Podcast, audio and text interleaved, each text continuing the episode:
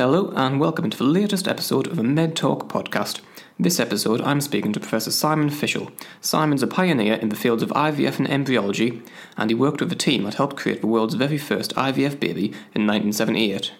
Simon's just released a new book called Breakthrough Babies. Um, in it, he details his career in IVF. I've been through it, it's a fascinating read and has some really great insights into the technology, the ethical considerations, and what IVF means for the future of healthcare.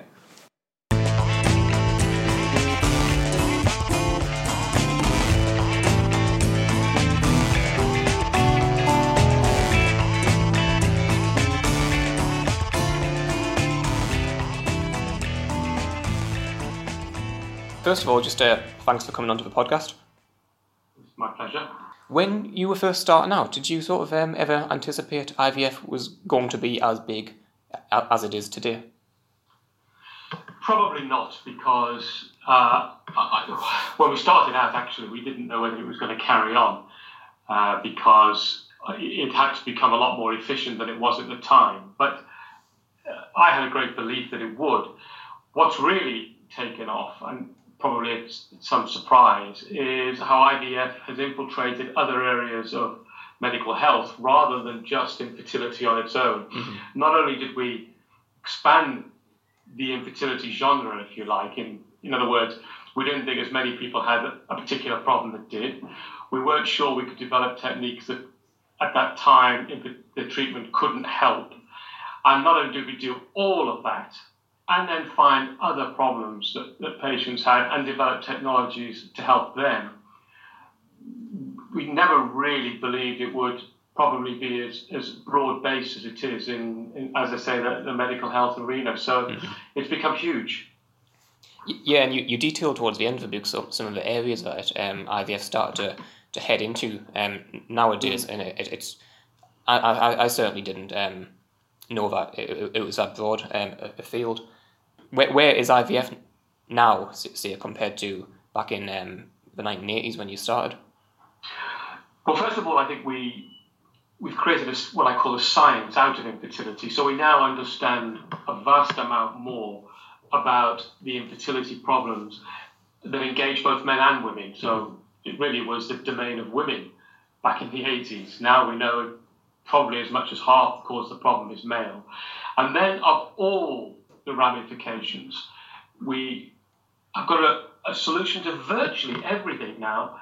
Um, the only ones we don't have a solution for, or where, where it's it's it's uh, absolutely a, a, sterile condition, such as uh, the woman doesn't have eggs or the man doesn't have sperm, but mm. then we can bring in donor gametes, so a woman can still gestate a child, even if she she doesn't have any of her own eggs. And so we found ways around virtually every aspect of the infertility condition.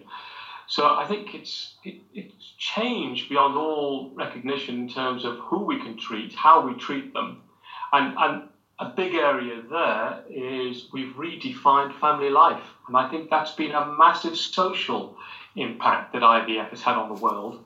Plus, the technology, of course, is is unrecognizable today. Moving on to the book Breakthrough Babies, I know you've published um, a number of other uh, titles sort of um, throughout your career. What mm. differentiates this one compared to say your uh, your other published works? So this is my personal journey, and it's very different. It's it's a personal, if you like, private account of my involvement in the field, as opposed to the other books being purely scientific, purely looking at the technologies mm-hmm. that we use for for treatment options yeah, I, I, I, do love some of the personal details you um you've, you've put into it, particularly um to do with your parents and their um move, moving to the UK, which was a complete accident, um by, by, by, by the sounds of it. Um, have, have you ever sort of like thought, thought about what your life could have been like if you um, ever got to uh, the, the US instead of the UK? Well, it is mind-boggling. One, one of my, I think it was the great grandparents actually went ended up in California, never heard from again because of the Californian earthquake. So oh, who knows who knows how life turns out. so I, I, had had my mother's parents done what they planned, it would have been New York City and not Liverpool, which looked a little bit like high-rise buildings to them, so they got off the ship. Um, and, and, of course, not speaking a word of English, they had no idea where they were. No. So, yes, I, I have no idea how it would have turned out. But then there have been quite a few forks in my own road that, you know, had I decided when I left Cambridge, as I was going to, to end up in New York rather than Nottingham. Yeah. Uh, who knows how life would have turned out? And that's part of the fascination of people's lives, isn't it? Yeah, of course. And even when you um, you, you sort of detail when when you uh, are studying at Cambridge, you've um, fell out of love with um, virology when you're um, studying that. Mm. Um, what was it that initially drew you to the fields of uh, embryology and IVF?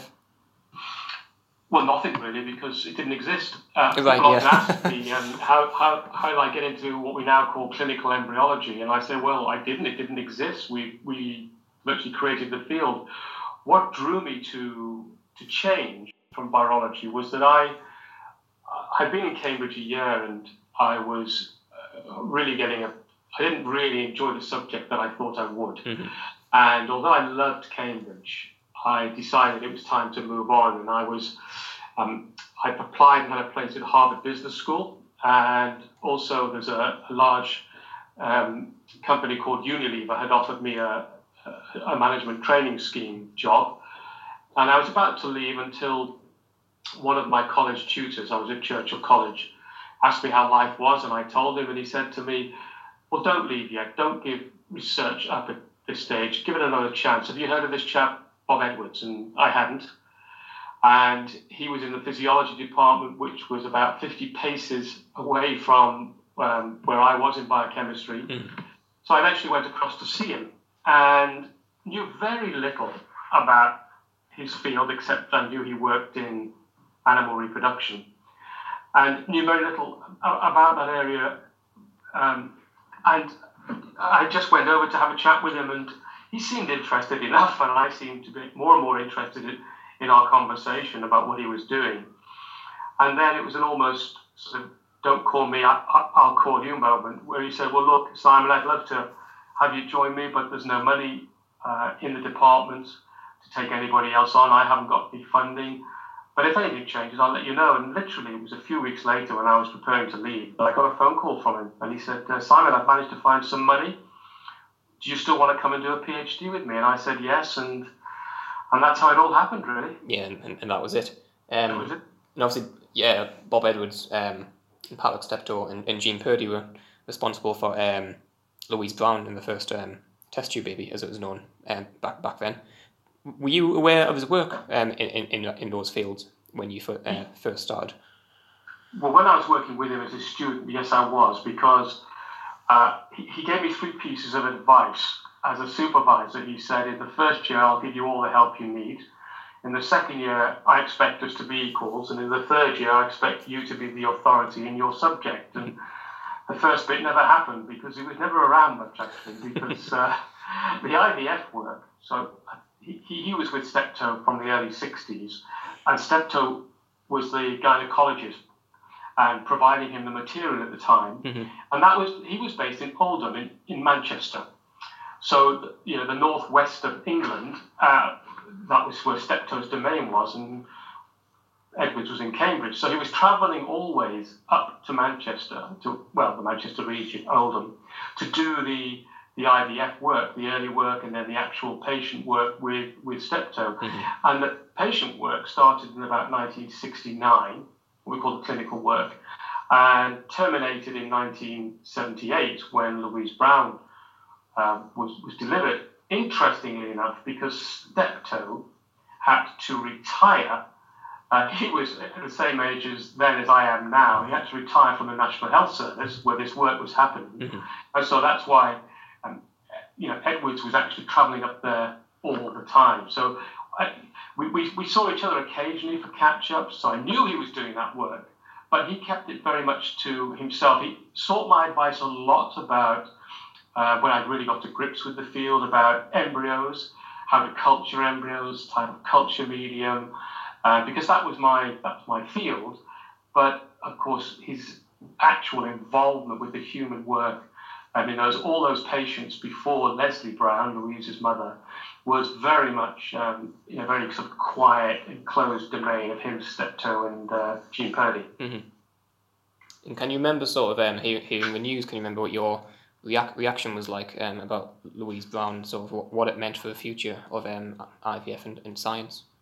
Oh well, I remember that very clearly. I, I, you know, I remember where I was. I just happened to be uh, away in Sheffield at the time, and um, I, I, I, got a message to him congratulating me as uh, as some people did, but actually not as many as you'd think, because the um, the world, peers and, and uh, uh, society in general, everybody was actually really against it. So yeah. there, weren't too many people. I, am sure we'll come on to that. But so I, I, I, was elated. Um, but I, I have to say, it, it's probably more downplayed than, than you might imagine because I'd always thought that, well, we're doing this in animals and you know, why should the human be that different? Mm-hmm. Um, and just assumed the work would would continue in some form or another.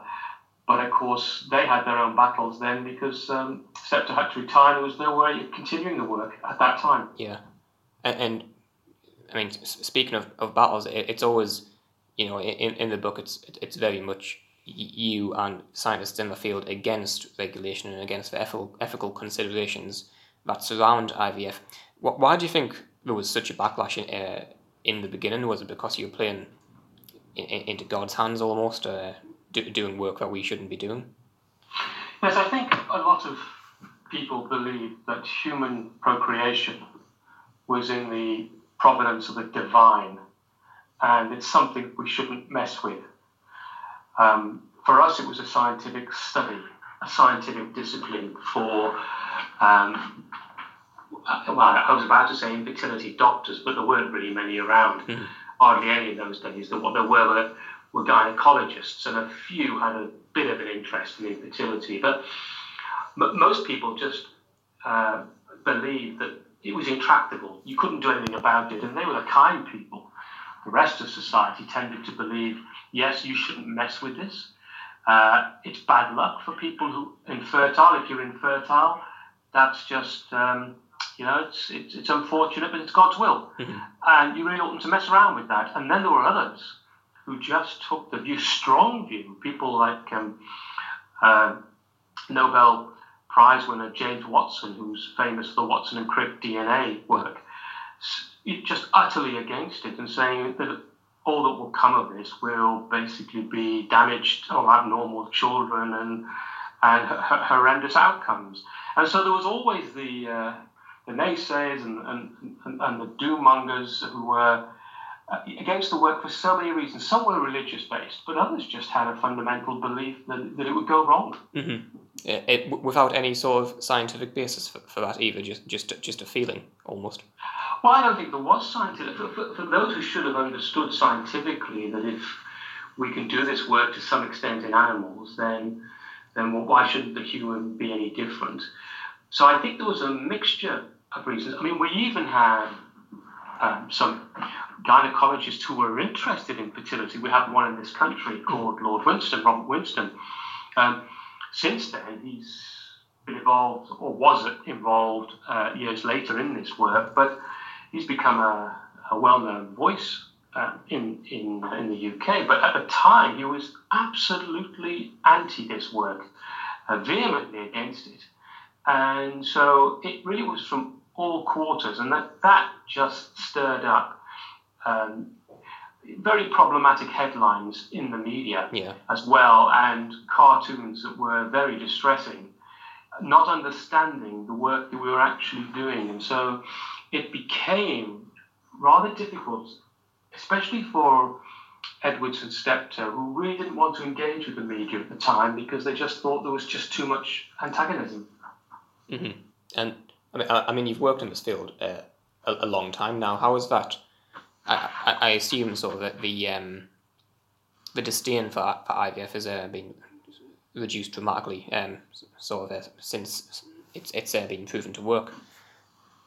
Well, that's a very interesting point that you raise because the reality is that we keep moving on and uh, going past the bit that is now beginning to be seen as acceptable. So let's take basic IVF. Mm-hmm. And then every time we come up with a, a solution or another opportunity for a, a further group of patients for whom the basic work couldn't resolve their problem, there is more criticism, there is more concern. But overall, as we've now got to the point where the generation of children that I and my colleagues have been lucky enough to, to help bring into this world are becoming adults and parents in their own right. Uh, IVF worldwide is, gen, gen, is generally very accepted now, and it's only the more cutting edge technologies that are really raising eyebrows. Most of the IVF related procedures now are commonplace. I think it's something like 3% of European births are from IVF babies. There's mm-hmm. hardly a classroom in the UK that doesn't have an IVF baby. So it is much more acceptable now and talked about. But in those early days, the patients, and I'm, I'm even talking about a decade later, the patients wouldn't be telling their family and wouldn't be telling their friends they were going for IVF that everybody was so concerned. Right, so there was still that social stigma uh, attached to it. Absolutely, yeah. Um, it seems just it, it's an amazing technology, um, really, when, when you think about it. It's, it's absolutely fantastic. Um, but as, as you've mentioned, it can be used for sort of so much more. Um, is it a bit frustrating to think that due to ethics, you can't say, uh, look at an, an, an, embryo to see if it has a, a, sort of genetic disease? Is that not a really frustrating aspect of uh, re- regulation? Yeah, well, there's two frustrating aspects. Well, there's several frustrating. yes, absolutely. Um, I, I, think there is there is frustration uh, to the point that um, ethics is a very difficult subject to get to grips with. What is genuine ethics? So I've been involved in procedures for patients that at the time were deemed the time was deemed unethical.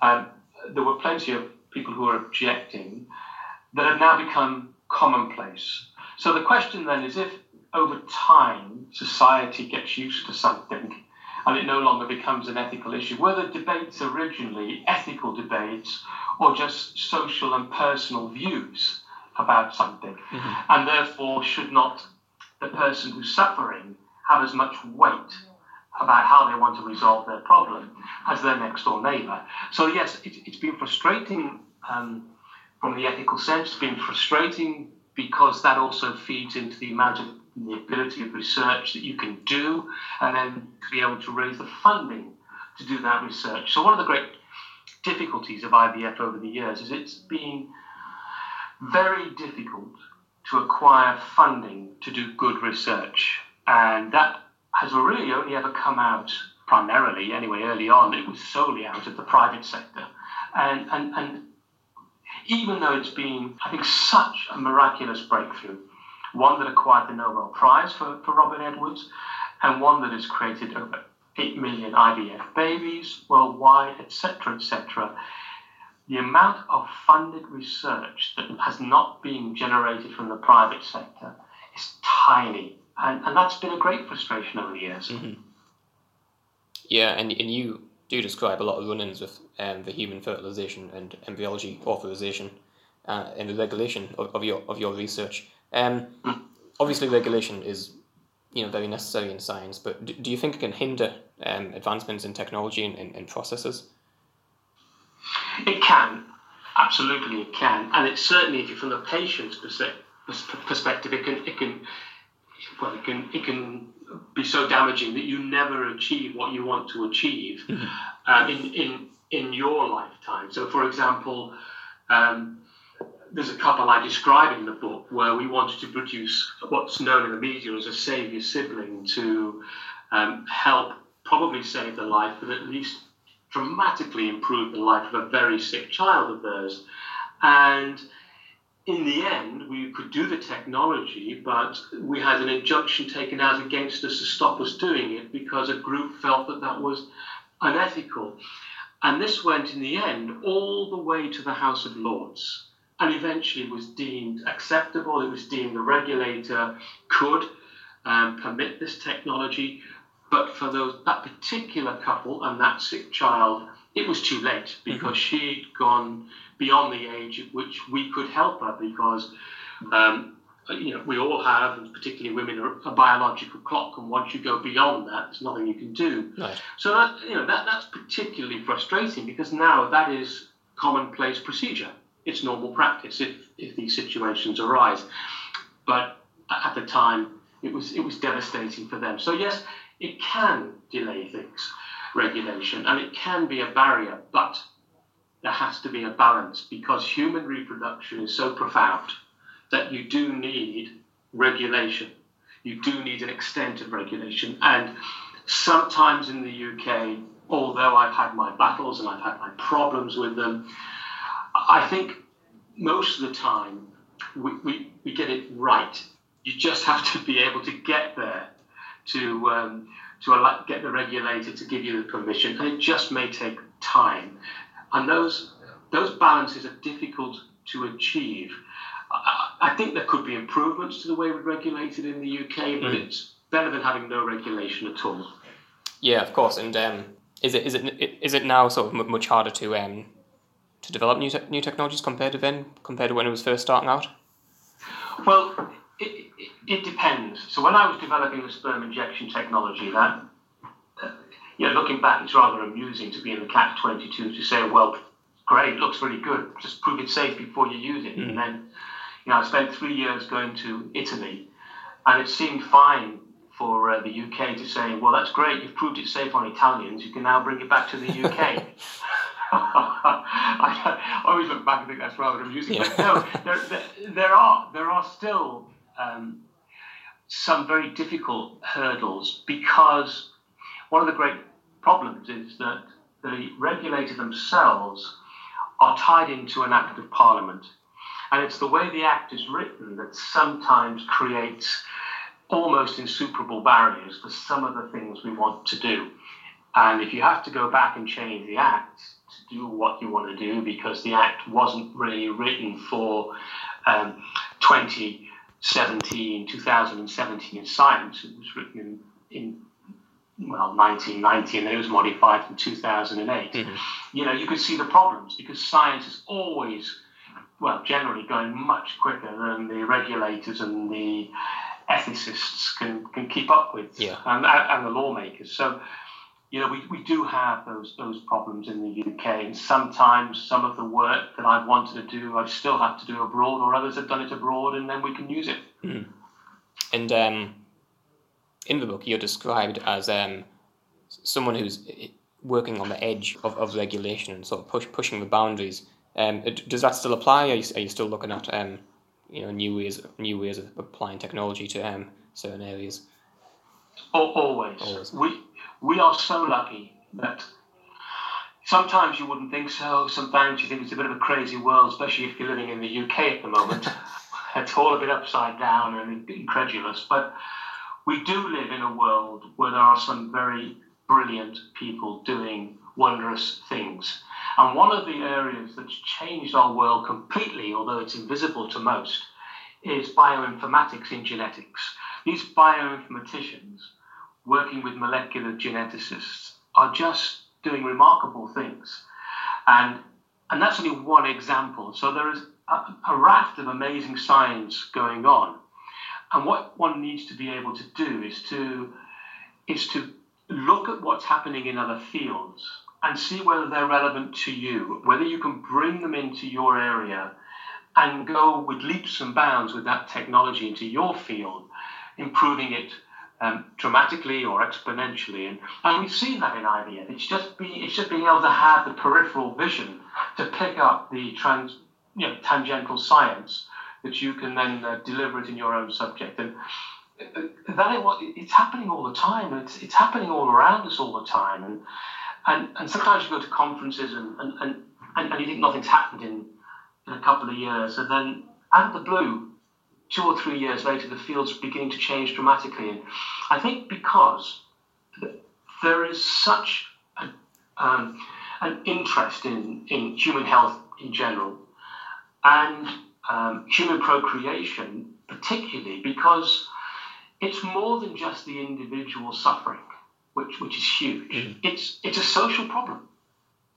You know, the way people want to reproduce and procreate, societies that have declining birth rates, there's a very big wider issue out there that, that in a sense, IVF plays into. And so we want to keep um, improving the way we do IVF because, uh, you know, if you go to any standard medical procedure, let's suppose you need your hip replaced, you'd expect that to be done and done properly. Mm-hmm. With IVF, unfortunately, the the expectation is you're likely to fail more than succeed on any single attempt. So there's always that desire to improve just the basic IVF procedure because human reproduction is, is inefficient in any event. IVF is actually more efficient in nature at doing it, but it's still not 100%. It never will be 100%. But even in the best clinics in the world, if it's 50%, it's still 50% not good enough. Yeah. As it, as it were. So, yes. and then that's the basic. And then on, on the side of that, there's all the problems that, that, that are associated, where it goes wrong, why it goes wrong, why can't you treat this type of condition. So we're looking all, all the time. And that's what makes it such an exciting field to be in. And that excitement has to be has to be bolstered um, by new technology that's coming from well, a range of different sciences. It's interesting how much um, collaboration you, you mentioned sort of uh, around the world. Um, in, in the book, and you've touched on it sort of briefly there. But um, do you think Brexit risks scientists not being able to collaborate with peers from the UK into the into the EU? Um, I don't think there will ever be any barrier to prevent scientists interacting one way or the other. It might just be harder. It might be less efficient. The funding may not be there. Um, and, and, there's always that tragedy and that, that, frustration when you know you could get something done in, in, in two years that might take you 10 years. Mm-hmm. But it will happen. We, we, we, will carry on. We will, we will find ways to do this. And it may well mean that actually, if it really is as tough as some people predict, then good brain, you'll get a brain drain. You know the old phrase, the brain drain. You, you will get people moving around to be able to do what they want to do in another country. Mm-hmm. Um, I hope in the UK doesn't come to that. Um, we just have to wait and see what this all means. But uh, I, I have little doubt that one way or the other, medical science will continue to develop and our IVF technologies will continue to change. Whether Britain, as its original pioneer, will be a part of it remains to be seen. Yeah, it's um, yeah, it's definitely all up in the air at the moment. Um, it is. Unfortunately, because I tell you, a lot of a lot of. Yeah, I spent um, a few weeks in China before the end, before Christmas, the end of last year, and um, it, it, you know, we, we we mustn't lose focus. We don't lose focus. There are some fantastic things going on in different parts of the world. You know, the hu- humans have this brilliant organ called the brain and the ingenuity that's that's just in our own field, my own field, is um, that's happening in, in different parts of the world is is, is amazing. Yeah, of course, and um, in the industry I write about, uh, I'm seeing you, you, you look lucky lucky enough to be able to uh, to see that all the time. Um, mm. sort of where the different research is, is occurring, and it is it's international all, all, all the time. It's it's totally international. Yeah, we, from US to China you know, to wherever. We're, we're just not a, as, as, a country or individuals, you can't be an island. You have to, you, you have to have far-reaching vision. Yeah, of course. Um, so you started uh, your work at Bourne Hall in 1980 um, and moved on to Park Clinic in Nottingham. Yep. Um, and then you spent some time at Nurture um, at the university in, uh, in Nottingham. And yep. it's probably the most intense chapter of, of a book. Um, it's uh, you you describe it as being some of the most joyous uh, experiences of your life, but it's also soured by the by the way uh, it comes to an end. When you were um, writing that particular chapter and uh, um, sort of uh, about the lawsuit that followed after you, after you left, did it um, you know did it sort of uh, sour your sort of memories of, of looking back on that time? It was painful. Mm. Um, I, I, I, so nurture itself, I coined the phrase because I, I you know, I, I, moved to set up this department within the university. Nurture stood for the Nottingham University Research and Treatment Unit in Reproduction. And um, that to me was the culmination of my life. It, it stemmed from being at Bourne Hall. When I was at Bourne Hall, we used to get visitors from all over the world coming to want to learn IVF. And I had huge frustration with plenty of people that, that, that came through there. I felt sorry for many of them because they just had no knowledge. They were desperate to understand how to provide this technology for their patients in their mm-hmm. country. And there were others that were coming to gain the knowledge for absolutely the wrong reason. You know, they wanted to go and provide private practice in their country with bad technology. And, and all these things were, were enormously frustrating to me. And I, and, I, and I decided one day, if I ever get the opportunity, and I wanted to do it at Cambridge, but Cambridge at the time, again, was, was looking down its nose at, at sort of IVF and, and the work we were doing, so they didn't want anything to do with it. No. But if I ever got the chance, I wanted to make this an academic discipline. And when I moved to Nottingham, I wanted to do it then, but that was 1985. And we had no regulation in the UK. It was still, to all intents and purposes, it was unkosher. Still, it was you know, accepted we were doing it, but it, it, wasn't deemed to be certainly not a science, and it was uh, a sort of a peripheral medical process. In 1990, we had the Act of Parliament, which is why, of course, you know, I was in two places. I was at the University of Nottingham from 1985 as an academic, but I could only do my IVF at the Park Hospital, which is nine miles up the road, mm-hmm. because you know it wasn't deemed to be acceptable to do it in academia. And then in 1990, when we had the Act of Parliament, I then had the opportunity to do this work in the university, and there I had the chance to do what I dreamed of doing years earlier, and that is to create an academic IVF facility where not only could we teach and train and provide the highest level of treatment for patients, I could start the world's first degree course in IVF. Yeah. It was a master's degree course, and that's what I did, and that was a great joy to me. It was everything I wanted to aspire to achieve.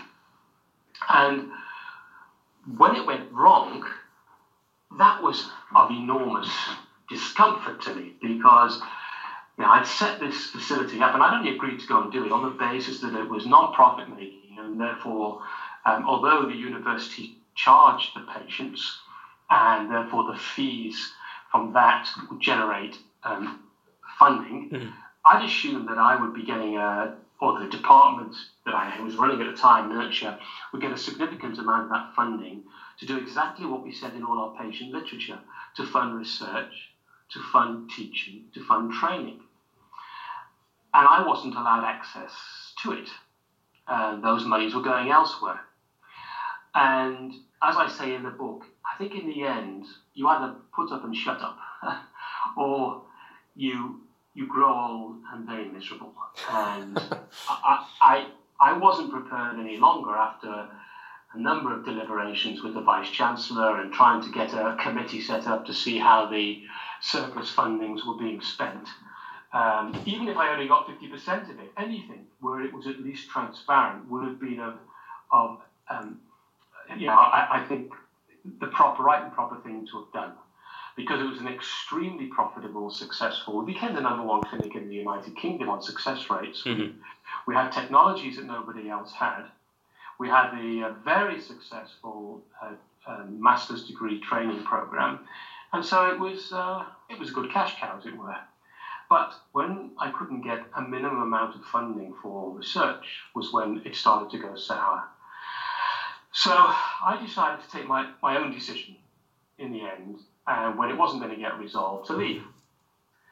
Now, if you've committed a misdemeanor in life, uh, normally your employer warns you and might even give you a couple of warnings, if, particularly if it's a bad misdemeanor. Mm.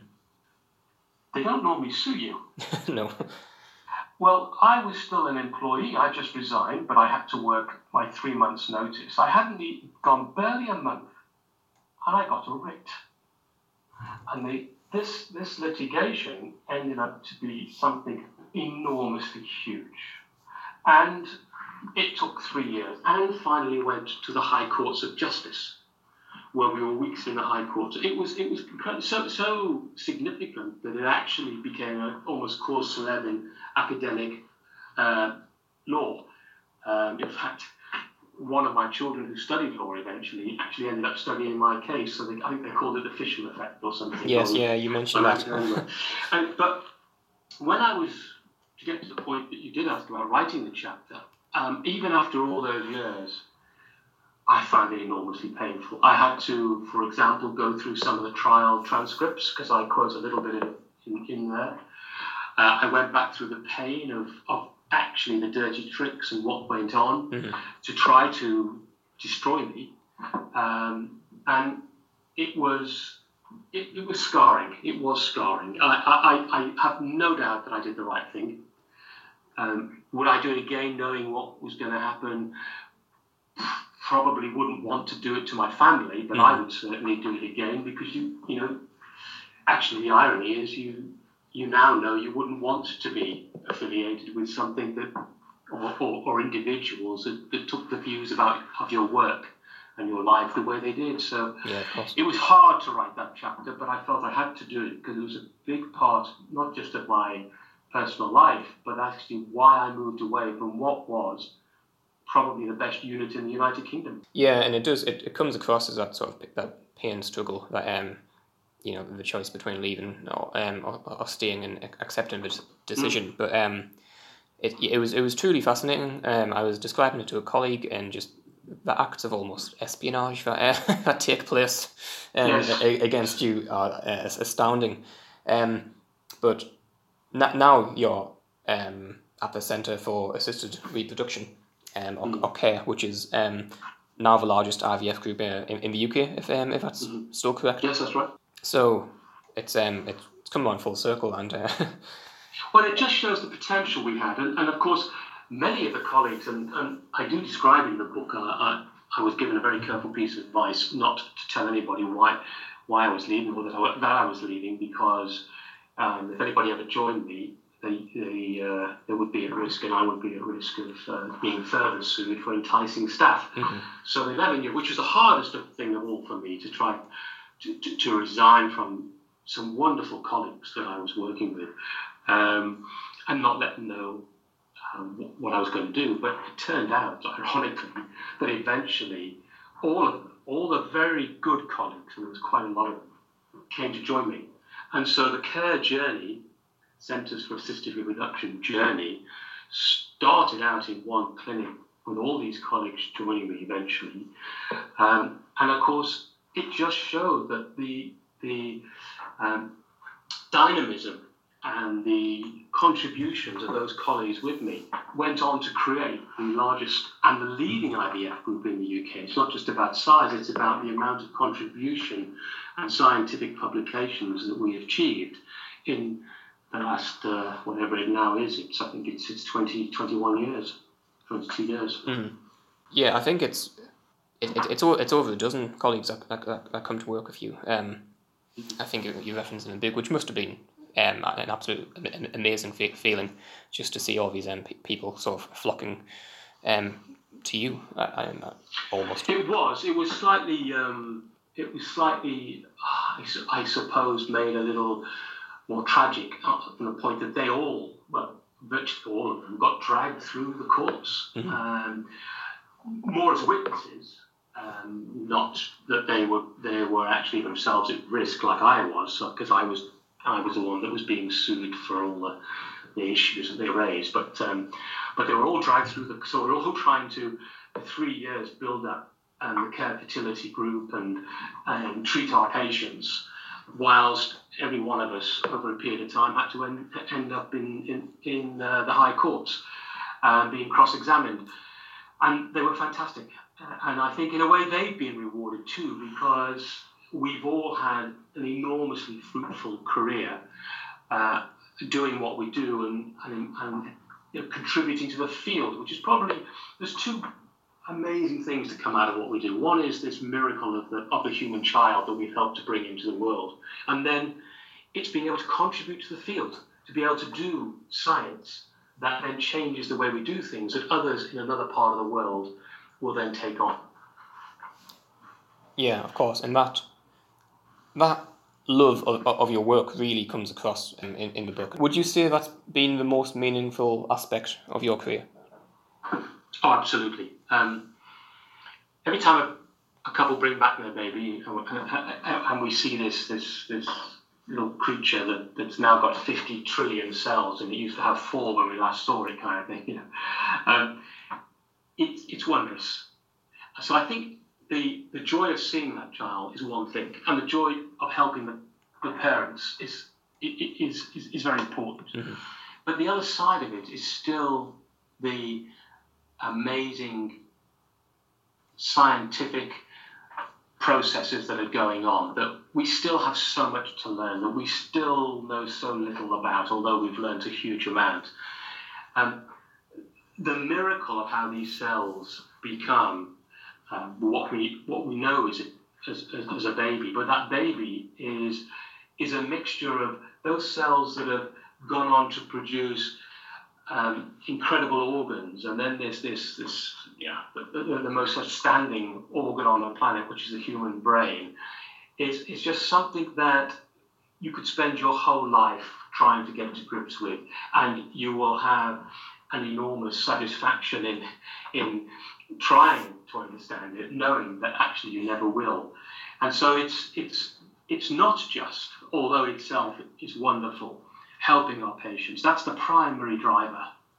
It's working with colleagues around the world that have the same goal as you, and maybe the same dream as you, that one day we will understand more to be able to help more people more efficiently than we do today. And it's it's doing what we do better and being able to keep making it better. And you know, the one thing that we do that probably is different to almost any other subject is what we change affects generations. So for a couple that can't have a child, and then we manage to help them have that child, that child will go on and be a parent, a grandparent, and a great grandparent. And therefore, we've affected the future of, of human life. All right, thanks, Simon. I think that's a really good point to, to end it on. Um, I know there's obviously a, a bunch of other things um, uh, you can discuss, but um, I don't want to give away too much of the book. Breakthrough Babies, it's uh, published by Practical Inspiration, out today, the 14th of March, and available on Amazon, I, I believe. Yes, I believe so. Right, perfect.